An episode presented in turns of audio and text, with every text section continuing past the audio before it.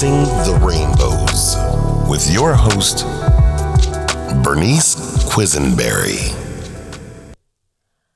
On this week's episode of Cried Out Loud, it is called Forever Missing, and we are discussing the second stage of the grief process called yearning and searching. Last week, we discussed the first stage, shock and numbness. And in the following weeks to come, we will be discussing the third phase, which is disorganization and despair, and the fourth phase, which is reorganization and recovery. Just a reminder that grief is an extremely personal experience. And our goal here is to let all fellow survivors out there listening to know however you feel or whatever you are going through, you are not alone. And that's why we are sharing our own personal experiences, what happened, what we felt, all of that, um, just to let everyone know out there we are an open, safe space for you survivors. I'm just going to jump right in. I'm flying solo this week, and when I start to talk about this, um, it's sometimes hard to put into words what exactly we are feeling, and and and it makes sense, right? Because when we're going through it and trying to describe it to someone who's never been there is really difficult. Um, so I'm grateful that hopefully other survivors are tuning in and you'll be able to relate or find something here um, that you know that you are not alone. So when the numbness began to wear off for me, um, I believe it was about two months in, I want to say. Um, when that happened, I started to feel very empty inside, and there was this this void that nothing could fill. And I began pretty immediately to start to search for answers. And it was answers around the death of our daughter, it was answers around her delivery, around my pregnancy, around any pre existing health conditions that I've had. But I just felt like I had so much unresolved clutter going on in my head that I couldn't make sense of it all without getting these answers. And during the stage, not only did I want these answers, but I also wanted someone to blame for it. And I had all of these immense feelings of anxiousness, guilt, and jealousy of others that was all flooding in all at the same time too along with all of the obsession that I had going on around the events that occurred. So, what my husband and I did was we sought these answers and we went to medical professionals specifically our care team um, of maternal fetal medicine doctors. And when we went there, I had probably two pages of questions that I needed answered. And because, you know, I'm not a medical professional, so I had no idea um, were some things that would seem safe or normal during pregnancy or signs um, that could have maybe been prevented. And it's not just that I wanted these answers to. Um, look at them and and have clarity or anything like that but it was also too i wanted to have these answers um, because it was it was like where do i place this blame that i'm feeling do i place it on myself do i place it on my higher power for doing this or do I question it? Um, you know, or do I place it on, you know, our medical team because, you know, sometimes unfortunately mistakes happen because people are human. But it was just like I needed, I felt like I just needed to have these answers. And so, you know, I searched all aspects then too. And and when I said that, you know, I was placing blame in all these areas, well, when your world gets flipped upside down and all of this happens and you have all these questions, you're feeling all of these emotions, it's really hard to not question all aspects that you believe in in your life, right? Around mental, mental, physical, emotional, spiritually, all of those things. You know, all the beliefs that I've ever had or have come to create, you know, in my adult lifetime, um, I just felt like nothing was taken off the table at that point. Like I needed to look at everything and evaluate it. And one of the biggest things was for me was what do I believe in when, um, you know, when our baby passes, where did Brooke go? What happened? Those kind of things. And I think it really questioned my faith at that time. Um, but my whole, you know, our whole world gets flipped upside down just around all of the traumatic events of this. And it's hard to not question this, right? And I kept wanting to search for these answers for why our baby is no longer here and why. Like I just wanted to know why and how and and all of that. Um, this was an extremely exhausting place to be at for me during this phase. It was um, receiving clear answers were very important and all of that, but also there was going to be questions that were going to be left unanswered. And we were never always going to get you know we were never going to get the clarity that we wanted 100% fact that this is why or how this happened. But you know i think we went at this the best way that i felt the most comfortable my husband felt the most comfortable for us because we were trying to educate ourselves. And especially if you know later down the road we wanted to try for more children. I think it was important for us to know okay was this something we could have prevented or is this something that um, you know, we needed to look at at a deeper scope of things. Did we need to involve specialists? Those kind of things. Um, or was it just unfortunately that it just happened and there was nothing that we could have done, anyone could have done? Um, and that's where we got, came to the conclusion of. So, you know, it's difficult to explain searching to someone. And I know I mentioned this at the beginning, and especially for someone who has never gone through this phase. And I felt like I was seeking out like anything that reminded me of Brooke, her like sounds, little cues, little smells, um, people that, you know, got to know her in the NICU, those kind of things, doctors, nurses. And then the places that reminded me of her, like when I was pregnant um, and different happy times that I got to connect with Brooke and knew her while she was alive. But it was all around that. And for me, I it was like a double-edged sword, right? Because I wanted these things for comfort, but then it was also extremely emotional um, going for those items as well. And you know, I would hold on to her blanket, I would hold on to different things that she had because it did, but then like that smell faded. You know, eventually, you know, her blanket got dirty. We would have to consider washing it. It was all that stuff, so it was really hard letting go of those things then too. But um, sometimes, um, for like one split second, I would get so close um, to feeling like I completely beaded that void. Like all of a sudden, I forgot that she passed. And really, when that happened for me, it was when I was sleeping. And then, you know, when I woke up, um, you know, reality then sat back in for me, realizing that my baby was gone. And it's like, you know, I would have these dreams that I was rocking her, um, you know, that I was nursing her, that I was holding her, comforting her.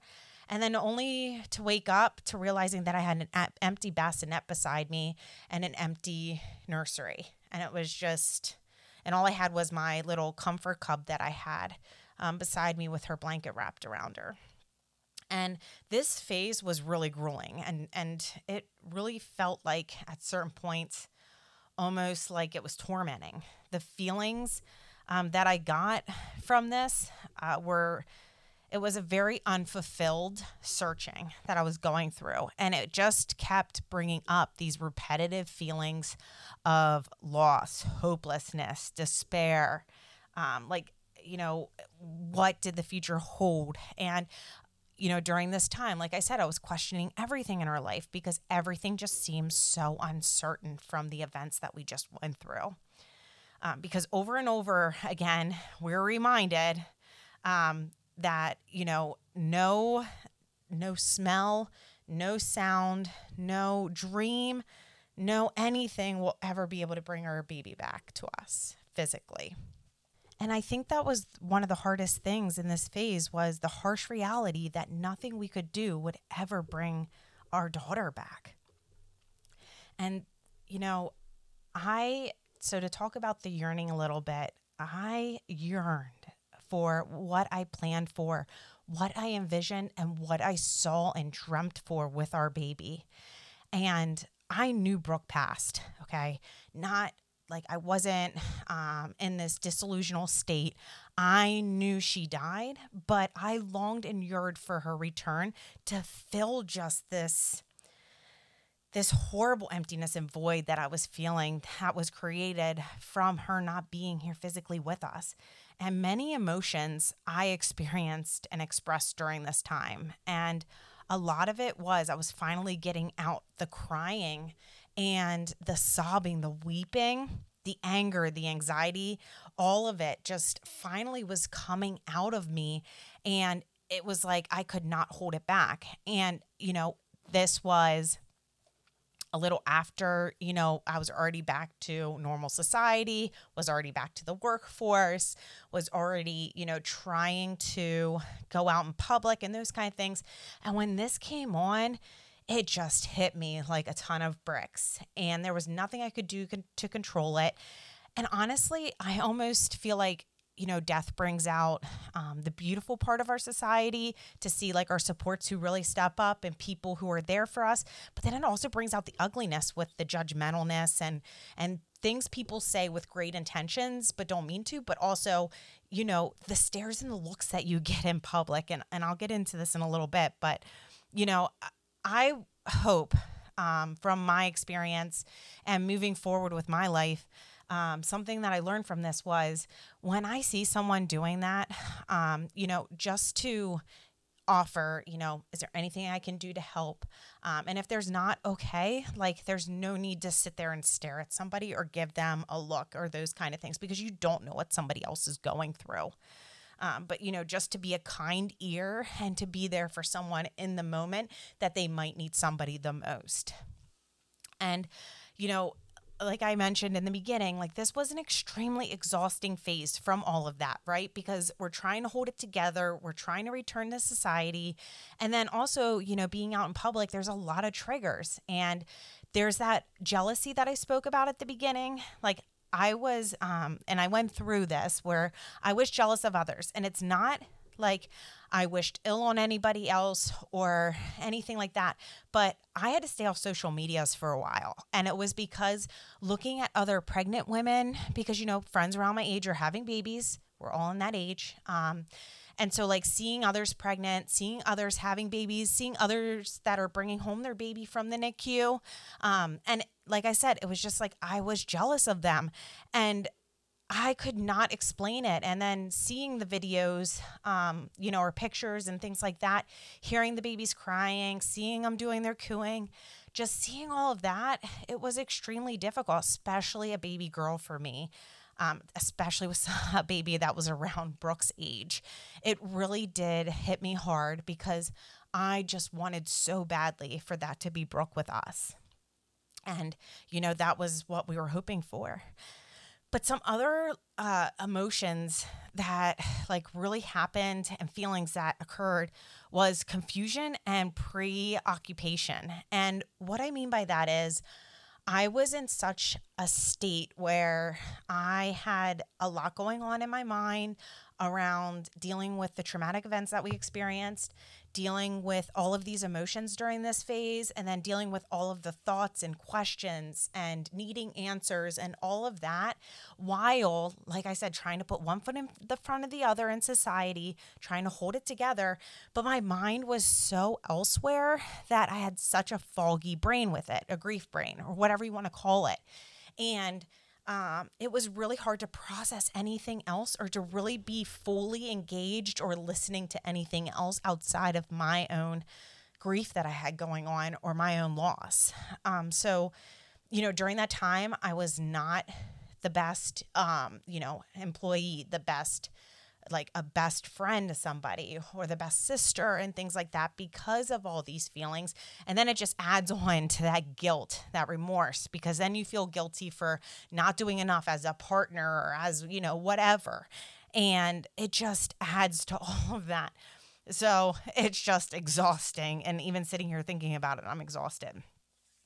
Um, so, you know, for me to be able to return during this to the outside world, I had to carry around a comfort cub and it was a weighted bear. And carrying that around it was because my arms ached physically during this phase where I missed holding my my infant daughter. And you know, studies have shown that it happens with, you know, any baby loss and things like that where like we just want that that comfort of holding and cuddling and and just like you know getting that with our baby because our arms are empty And, you know, I would also then too sleep with the comfort cub. I would sleep with her blanket wrapped around her. I also, in the mornings, um, especially earlier in this phase, I would get the cuddle cub dressed. I would change the cuddle cub's diaper. I would do things that a mother would do. Now, looking back, I'm almost like feeling silly for even sharing this, but I know survivors out there can feel for this. And um, you know, for me, it was just like I needed to do those things. And I needed to make sure that I was feeling that sense of and filling that void. And it was with my cuddle cub. And that's okay. You know, that's what I needed at that time. And I'm just realizing that now, sharing with everyone out there. But also, I took my cuddle cub, like I said, out in public with me, and the amount of stares and comments that I got from people one, they were either very embracing and and sweet and kind but then others were you know what's wrong with that woman? Is she mentally ill? Does she have you know dementia alzheimer's you know because that's what people are used to seeing. And it's really sad that that's the society we're living in. And honestly depending on what kind of thing i was going through that day or whatever emotion or feeling i was having I could not either stand up for myself, like say, you know, it's because I lost my daughter. Um, I would just, you know, walk away and not listen and just like tune it out, and that's fine too. But then, like, some days I could. But then some days, you know, people would catch me when I was being a little spicy because I was a little angry at the world because of what just happened to us and our daughter. So, you know, I would say, well, this is because our daughter died in my arms and because my arms ache for my daughter and those kind of things. And then people would feel really bad. And that was not what my intention was. It was more like, you know, not to feel bad, but treat people with compassion and empathy. It doesn't matter, you know, what somebody is doing or or like why does that even bother you that I was carrying around a cuddle cub really? Um, and now like it has me look at things a lot differently because grief we can't explain why we feel comfort or seek comfort in different things. We just do. And so, you know, that was me. Um, I also developed what they call a psychological connection with Brooke. And um, this took some time and development, like during this phase for me. And, you know, what I mean by this is, is like, okay, I can't physically carry Brooke with me. I'm not going to physically watch Brooke grow up. I'm not going to physically make memories with Brooke anymore. So, how can I stay connected to her?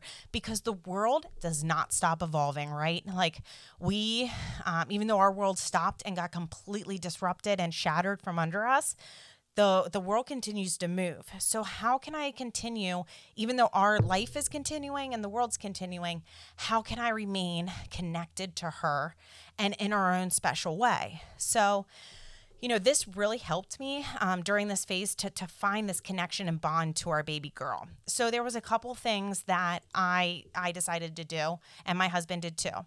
And I think it was really hard for us to get to this point where we decided this is what we were going to do to honor our daughter because I felt like it was almost final then. So I had to like really work through all of those feelings, process it, and I didn't do it alone. I did it with other survivors. I also did it with my trauma therapist. I did it with my husband, talking through it because that was the only way that I was going to make it through and decide what I was actually going to do because it was so overwhelming to pick. There's so much out there that we can do, how we can honor her um, that, you know, I wanted to make sure that it was something that was special to us and it also signified how how our relationship was, right? And very personally. So there was two big things for me. I first um, for Mother's Day, the first Mother's Day that I had without her, spoke to my husband and I finally came up with wanting a footprint necklace. And you can get them and they take the picture or the imprint of her footprints and they put it onto a necklace. And so it's engraved on there. And then you can have something on, written on the back, which is what the holdup was for me. Because it was one, deciding on what type of necklace am I going to get, two, what was I going to have as the re- engraving, and then thirdly, am I going to get any additions added to it, like her birthstone or a forever heart, you know, those kind of things. And it was just a lot to process and work through. And so, um, you know, it was a delayed process for us because I did obsess about it a lot. But like I said, had a big support system behind me to help me to decide. And now I love the necklace and I don't take it off. And I have been wearing it ever since. And then also, this one took a little longer for me to decide, but I started to draft it up because it gave me something to look forward to during this phase on how I was going to connect with my daughter. And I knew I wanted to get a tattoo of something related to her. And so, not a big needle person. Um, actually, needles scare me. Um, getting injected or anything like that, thinking about a foreign object going into a vein just freaks me out. Um, really bad with shots. But, um, but I was like, you know, I just really want something that's going to be symbolic and, and meaningful to me. And so I got a full sleeve tattoo, surprising. And it started out being her birth flowers that I got down my arm. And then in Roman numerals, it has her birth date and then her death date on my pulse. And I did that because Latin is a dead language. And it, I just love the way that um, the Latin Roman numerals, you know, the, the numbers look there. Um, and it was very fitting because I got a black and white tattoo with my skin showing through. So it's a very delicate and airy tattoo. But then it started out as that. And then I got added in there um, our older son's birth flowers. And then our youngest daughter, I added in her birth flowers as well. So it became one of our children's um, full sleeve, but it gives me the opportunity to talk now about her.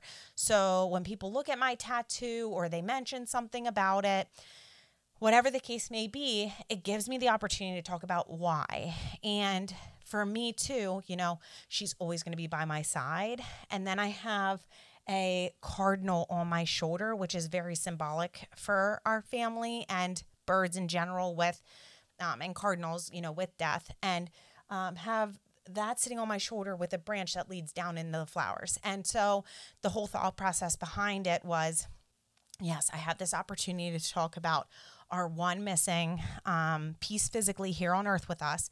And so that's that. And then I got her um, footprints on my left, um, right at my left wrist. And that's over my pulse as well. My watch pretty much covers that up, but it's just something intimate between me and her, and it's her feet prints. And it just means so much to have you know, this because I'm remind not that I would ever forget about her, but I'm reminded of her all the time. And then I get the opportunity, like I said, to keep t- talking about her, to keep her legacy alive and to keep her alive by doing that. So that was my sense of connection. Like I said, very personal to each and every person, but that's what worked for me um, during this. And honestly, it gave me an opportunity, like I said, to start researching, to start figuring out how or why we, you know, wanted to be able to do this. But during my emotional phases, it was very, very difficult, you know, during this grief phase. Um, gosh, I think they all are. And every time reliving them and talking about them, it just brings me right back there. And, you know, this is a constant, forever going, you know, process that we live in. And you know, I still feel these these emotions. I still feel these questions that arise. Even years later now, I still have questions that I need answers to. And, you know, I seek out those answers because it's things that I didn't think about or, you know, and, and it's not because, like I said, it's more for this processing and for me to feel like, okay, I have exhausted this, I feel better about it. And that's what it's about because it is our own grief. And these are things that we need to do to keep going, right?